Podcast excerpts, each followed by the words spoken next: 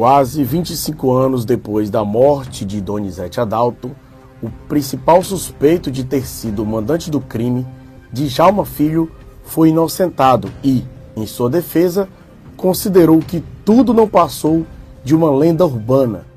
São 8.621 dias e noites que eu respondo por uma acusação injusta e improcedente.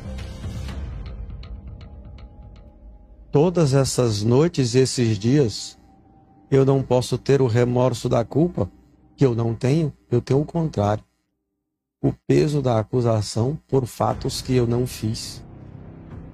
Que a acusação nunca poderia ter prosperado em relação a mim, a ponto de me transformar naquilo que se poderia chamar de uma lenda urbana. Este é apenas um trecho do que apresentou Djalma Filho em sua defesa.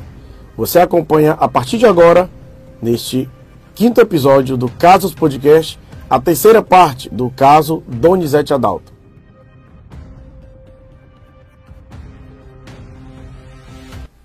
Olá, sejam todos bem-vindos ao Casos Podcast, mais um Casos Podcast, chegando ao nosso quinto episódio, é a terceira parte do caso Donizete Adalto, um caso, um caso tão emblemático que nós dividimos em, em três partes para que você melhor compreenda. Lembrando que na primeira parte nós falamos do caso é, de uma maneira geral, né, tratando é, do dia da morte de Donizete Adalto. Na segunda parte nós trouxemos é, uma fala exclusiva de Carlos Moraes, que foi quem veio do Paraná junto com Donizete para o Piauí e fez todo um trabalho que repercutiu muito na década de 90 no Piauí. E nesse terceiro episódio a gente vai é, tratar exclusivamente da investigação de todo o processo que nós tivemos acesso. Ó, tá aqui o calhamaço de, de, de, de, papel, de documentação a respeito do processo envolvendo o caso Donizete Adalto, a gente vai apresentar, é, e tratando também, é claro, da defesa, do que apresentou de Jalma Filho, que foi considerado inclusive inocente. Não é considerado, segundo a decisão judicial de abril de 2022, é, apontado mais como mandante do crime. Então você acompanha a partir de agora no nosso Casos Podcast. Bom, antes de iniciarmos aqui tratando do caso Donizete Adalto, chegando na nossa terceira parte, eu tenho que pedir para que você inscreva-se na nossa TV 86, é o nosso canal no YouTube, para que você faça parte das nossas redes sociais. Você já seguiu, ó, tem o Casos Podcast, tem arroba Casos Podcast. Você vai estar acompanhando todo o trabalho, todos os episódios já divulgados por este podcast. E na TV 86, todo o conteúdo do Portal 86. Tem o Casos Podcast, tem o Piauí em Cidade, o Zap do Efrem, todas as notícias feitas é, pela equipe do Portal 86.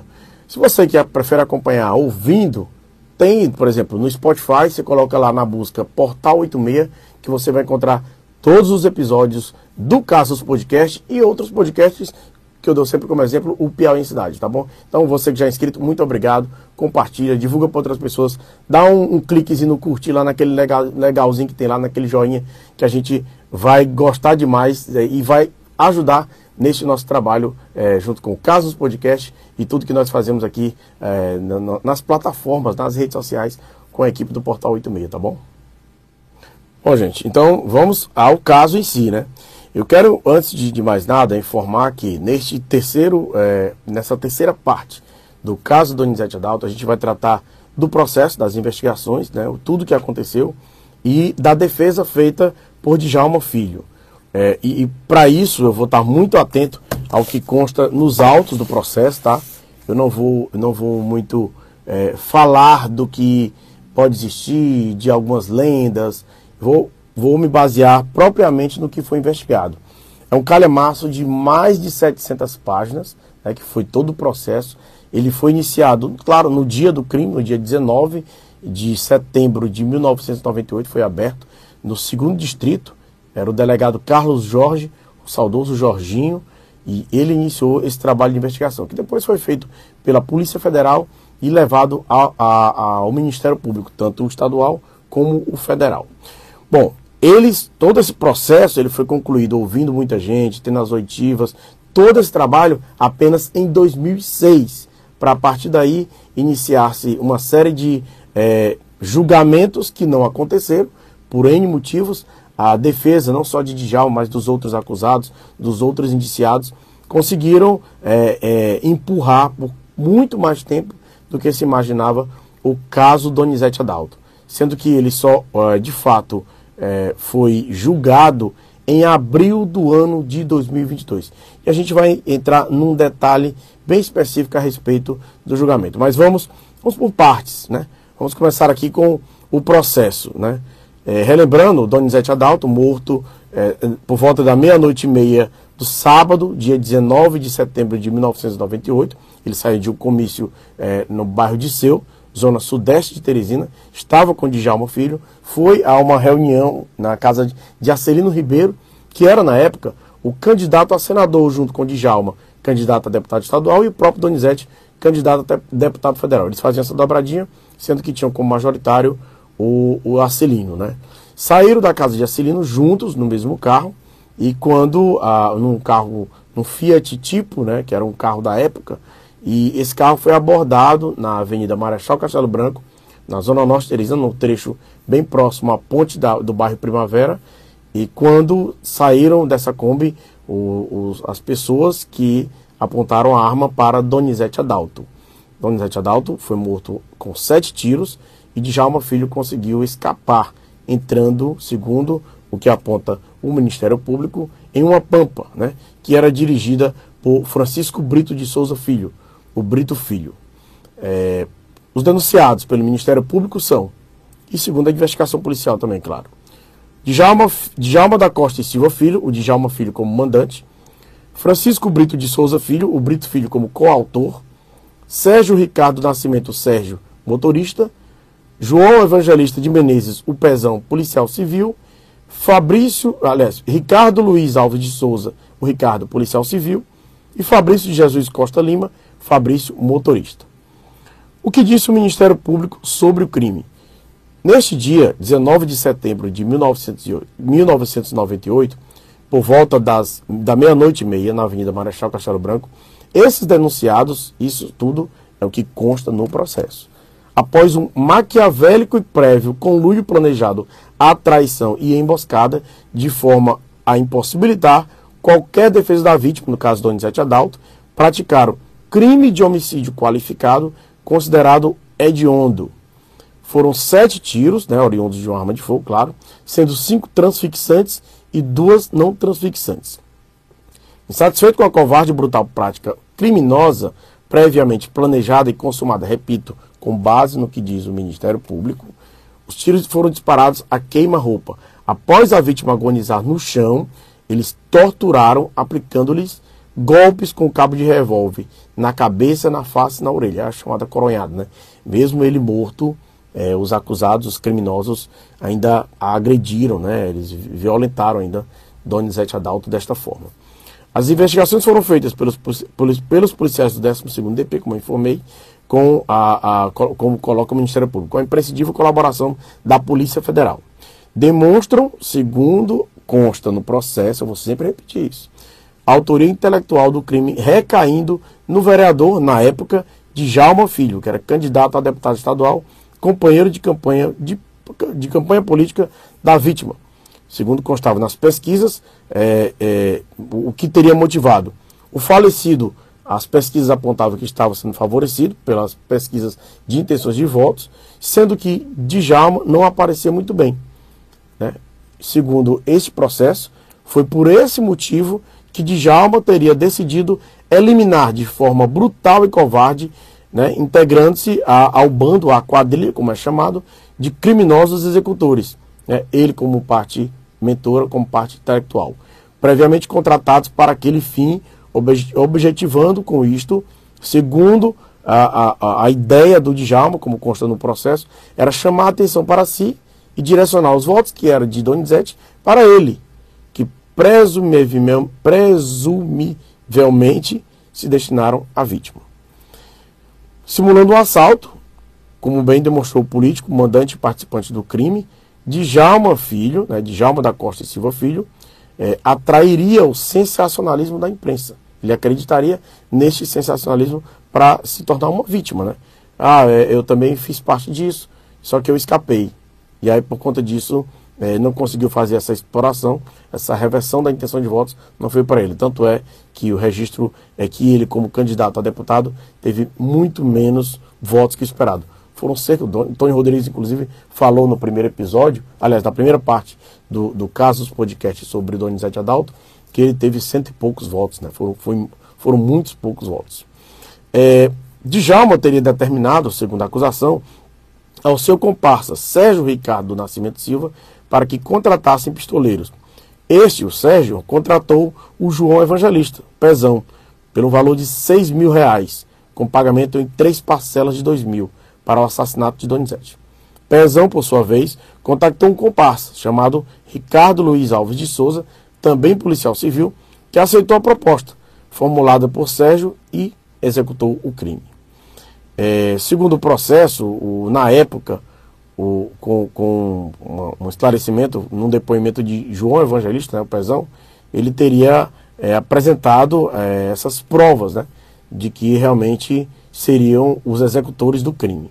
Após o ocorrido com, aliás, após o comício com Djalma e Donizete, lado a lado, realizado no Disseu, é, o motorista Fabrício, juntamente com José Armando, que dirigia a Kombi, voltaram para o comitê, acompanhados de Francisco Brito Filho, que dirigia a Pampa. Essa Pampa é importante. Fabrício deu a chave da Kombi para Brito Filho.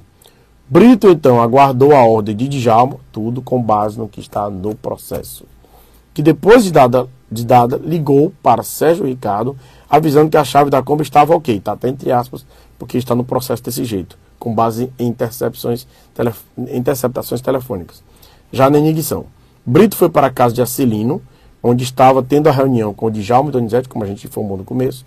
Estes saíram no carro de Djalma, um Fiat Tipo, seguido de perto por Brito.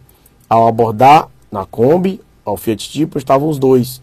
Os homens então dispararam e mataram Donizete, conseguindo Djalma fugir, indo para a Pampa, onde estava Brito Filho. Bom, dito isso, é importante lembrar que dentro deste processo constam várias imagens, né? imagens do corpo de Donizete, tem até uma foto do, do cérebro dele, como, ele, como foi cortado com balas alojadas, é, imagens muito fortes, inclusive, é, imagens dos carros da Kombi, como ela foi encontrada, inclusive tinha ainda a logomarca de Djalma, a logomarca de Donizete, né? era muito próximo da eleição. De 19 de setembro, a eleição ocorreria no início de outubro, então estava muito próximo. E eles faziam a campanha juntos, é, e essa Kombi, onde estavam os criminosos, é, sendo utilizada, eles então identificaram a partir dessas imagens o que poderia ter ocorrido. Né? É, é o trabalho pericial, o trabalho da perícia. Além dessas imagens que a gente passa a exibir para vocês, é, um pouco foram, foram mostradas na imprensa na época, a gente vai trazer, elas, elas foram usadas inclusive para é, tirar um pouco, foi de encontro ao que dizia Djalma Filho. Então a gente vai ver um pouco dessas imagens. Eu vou deixar passando um pouco de tempo para que você acompanhe o que disse na época a perícia, a polícia e o Ministério Público.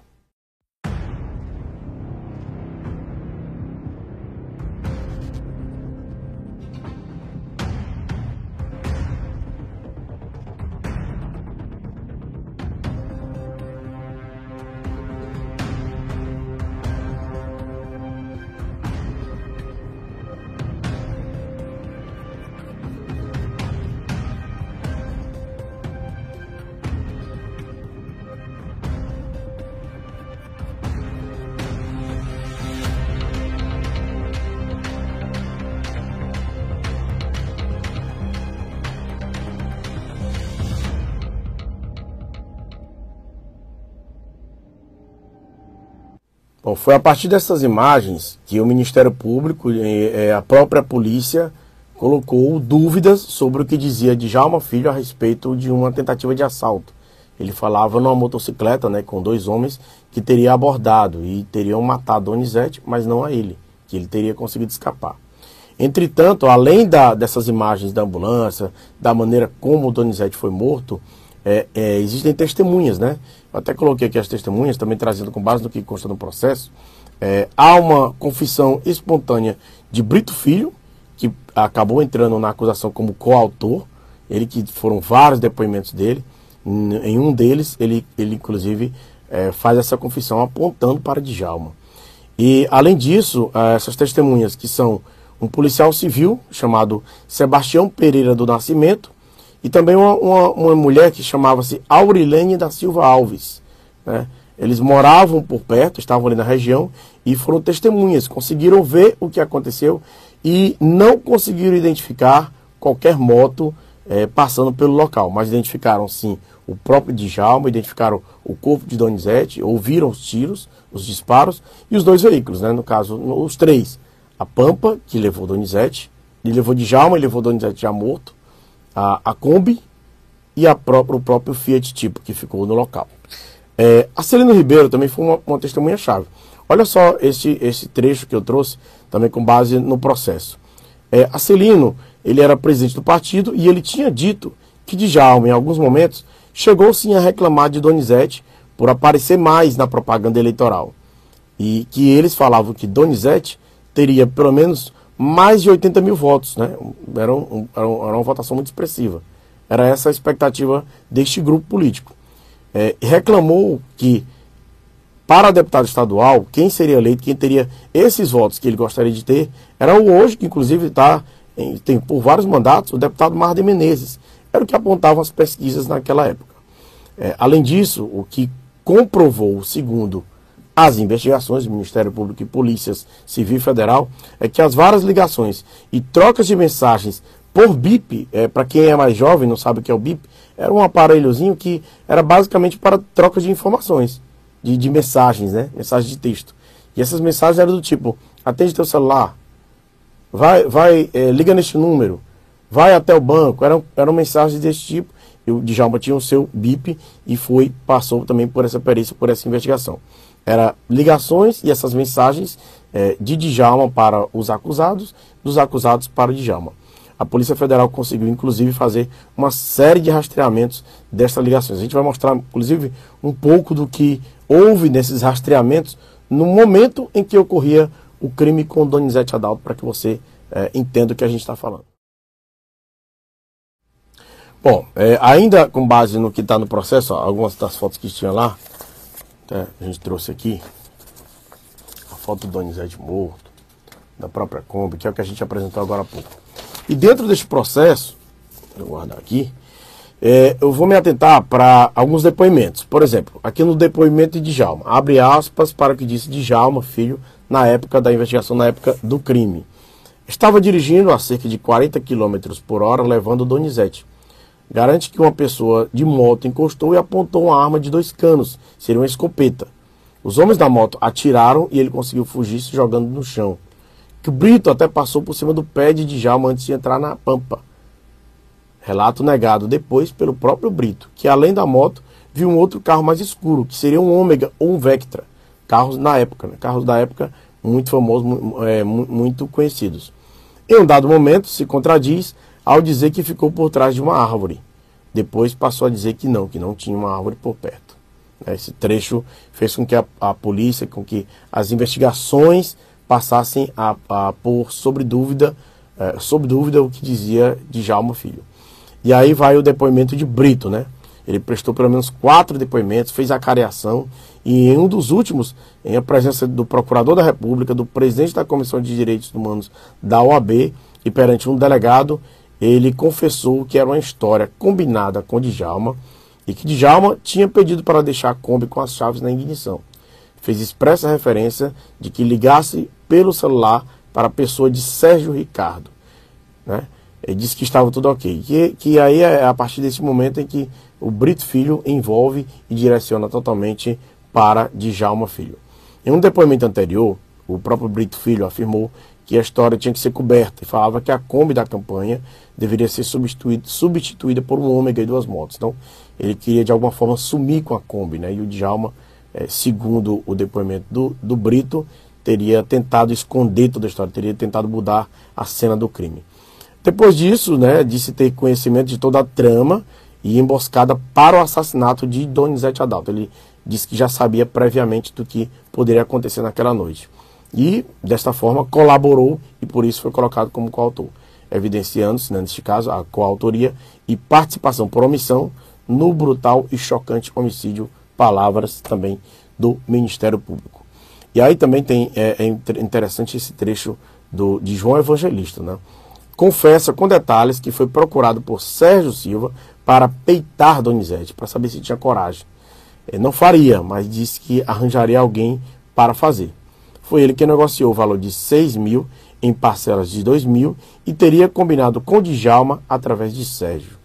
Mais um depoimento que foi muito importante na época para a investigação.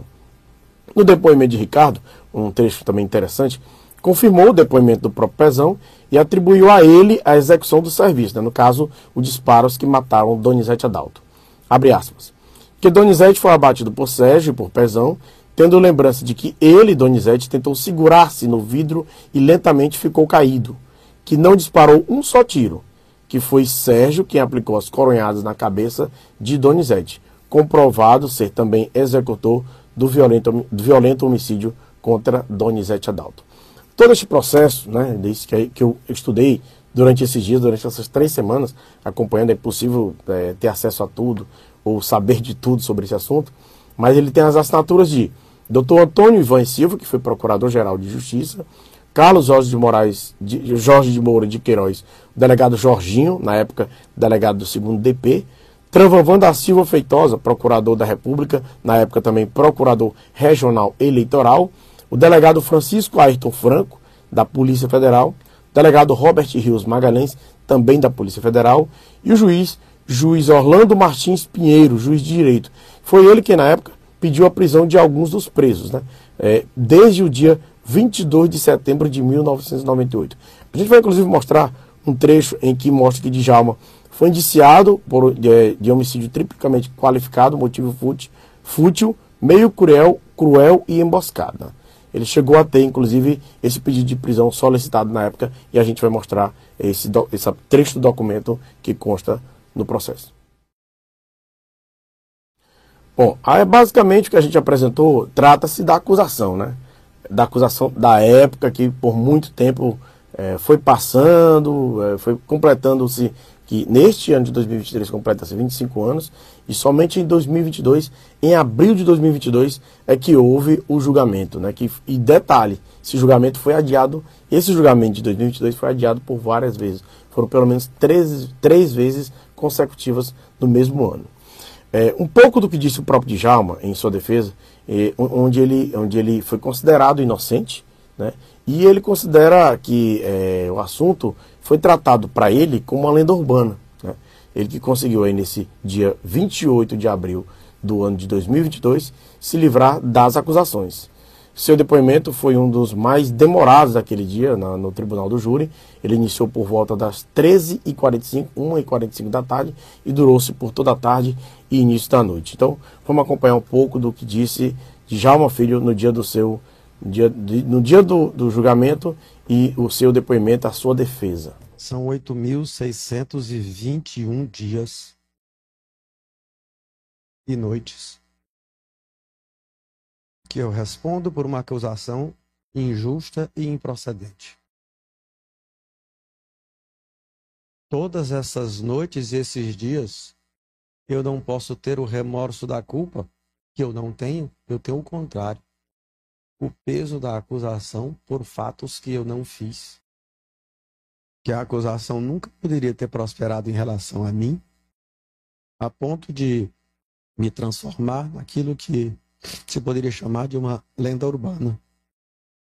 Aquele que se aponta o dedo quantas vezes, embora eu tenha tido sempre muito respeito de, da maioria imensa da cidade, de uma quantidade de pessoas que me acalentam o coração com as palavras de conforto. No telefone, nos recados de dos últimos meses e de hoje em particular, abre-se. Não tive tempo de ler, não tem condição, prestando atenção no que está acontecendo aqui. Mas meu telefone é o mesmo número até hoje. Eu nunca troquei o número de telefone. Anunciaram assim: Djalma foi morar no Fortaleza. Eu nunca porei em Fortaleza. Você porei em Teresina. Eu nunca saí da cidade, continuei na minha missão de educar. Bom, Djalma Filho conseguiu adiar este julgamento por diversas vezes. Estendeu o máximo possível, aliás, estendeu por mais do que esperado. Por muito pouco não prescreveu. Foram mais de 20 anos. Foram 24 anos para ser mais exato. completando neste ano de 2023 25 anos da morte de Donizete Adalto. Bom, Djalma Filho sabia o que estava fazendo. Professor né, de direito, respeitado na área do direito, na universidade e faculdades do Piauí. Ele, inclusive, fez a sua própria defesa e, por diversas vezes, alguns advogados não faziam essa defesa. Como então aos defensores públicos, no dia 28 de abril do ano de 2022, eh, os, os, defensores públicos Dácio Rufino e Jeico Leal. Jeico Leal. Foi, foram eles que fizeram a defesa de Djalma. Eles constataram que o processo contra Djalma estava cheio de erros e inconsistência. Eles passaram a duvidar de, de, todo esse processo. Tudo que eu apresentei aqui agora há pouco, eles, ele foi muito questionado pela defesa do próprio Djalma e, claro, pelo próprio Djalma, como vocês é, ouviram, acompanharam no seu depoimento de defesa. E esses dois defensores disseram que havia um direcionamento das investigações que culminariam com a acusação feita a Djalma que teve por base, segundo o que eles consideraram, um inquérito muito mal feito. É, eles disseram, inclusive, que foi sem consideração e a qualquer linha de investigação a, apontarem os canhões, nesse caso, para Djalma como mandante do crime. E conseguiram provar que é, nada apontava para Djalma. Abre aspas para um trecho do que diz uma, uma, uma, uma informação repassada pela assessoria de imprensa da própria Defensoria.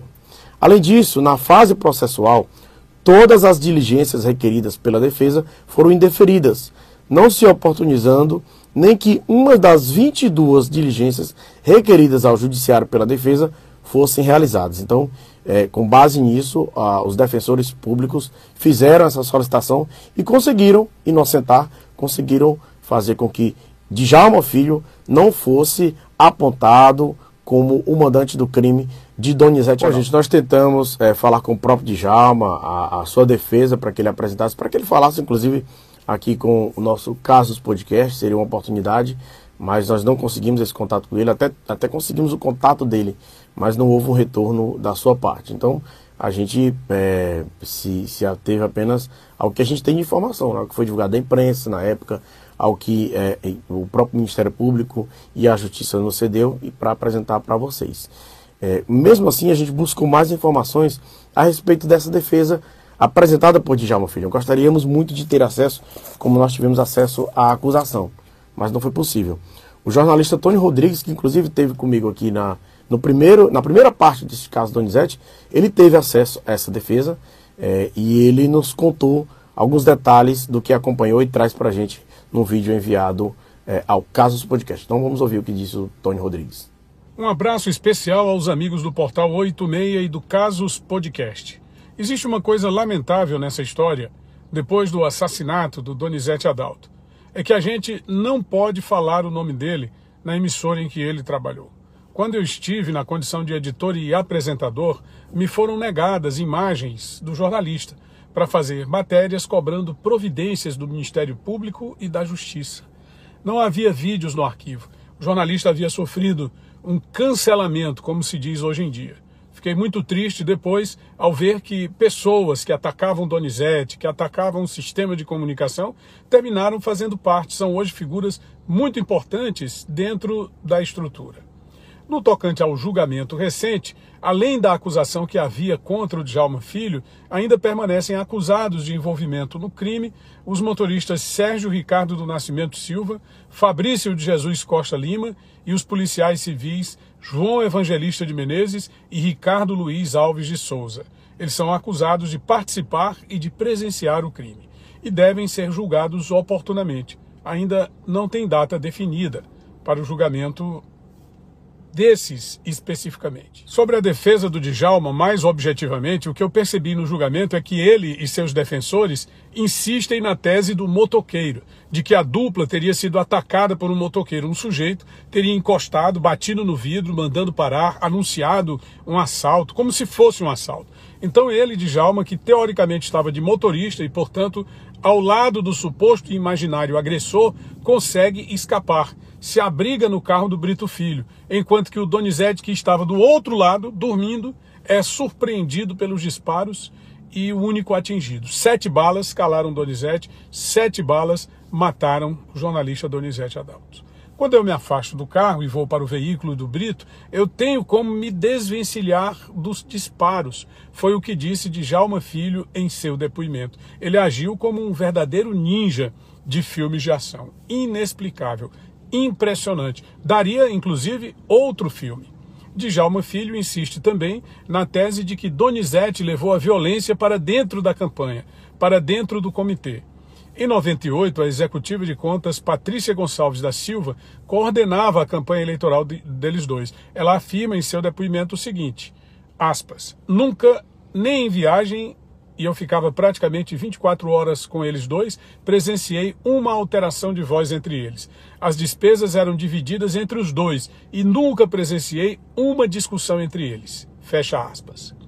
No julgamento, a mulher também relatou que foi contra a contratação do motorista de Donizete, Sérgio Ricardo do Nascimento Silva, um dos acusados pelo crime.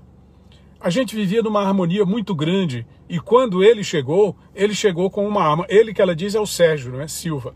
Botou em cima da mesa e eu disse: "Não quero arma dentro do comitê".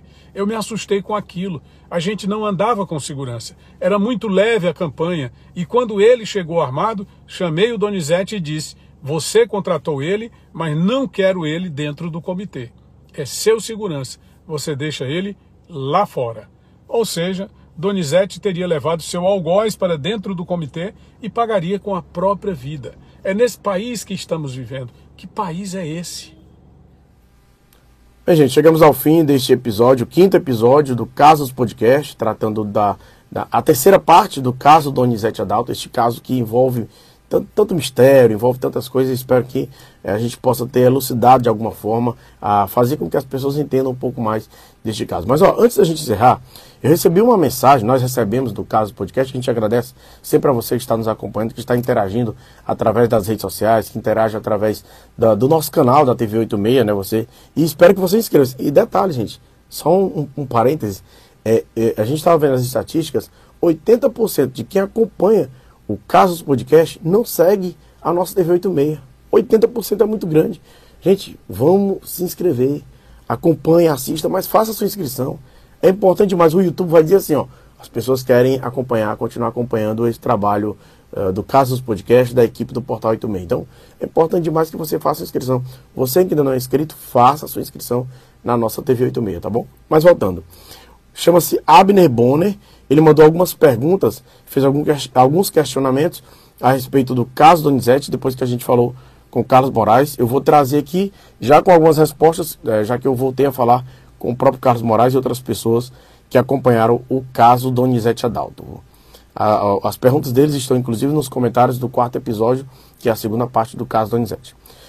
A primeira pergunta é: poderia ter perguntado para o Carlos Moraes qual a motivação que ele acha que o Djalma tinha para participar do assassinato de Donizete? já que muitos acreditam sim que ele participou da morte, apesar de ter sido absolvido.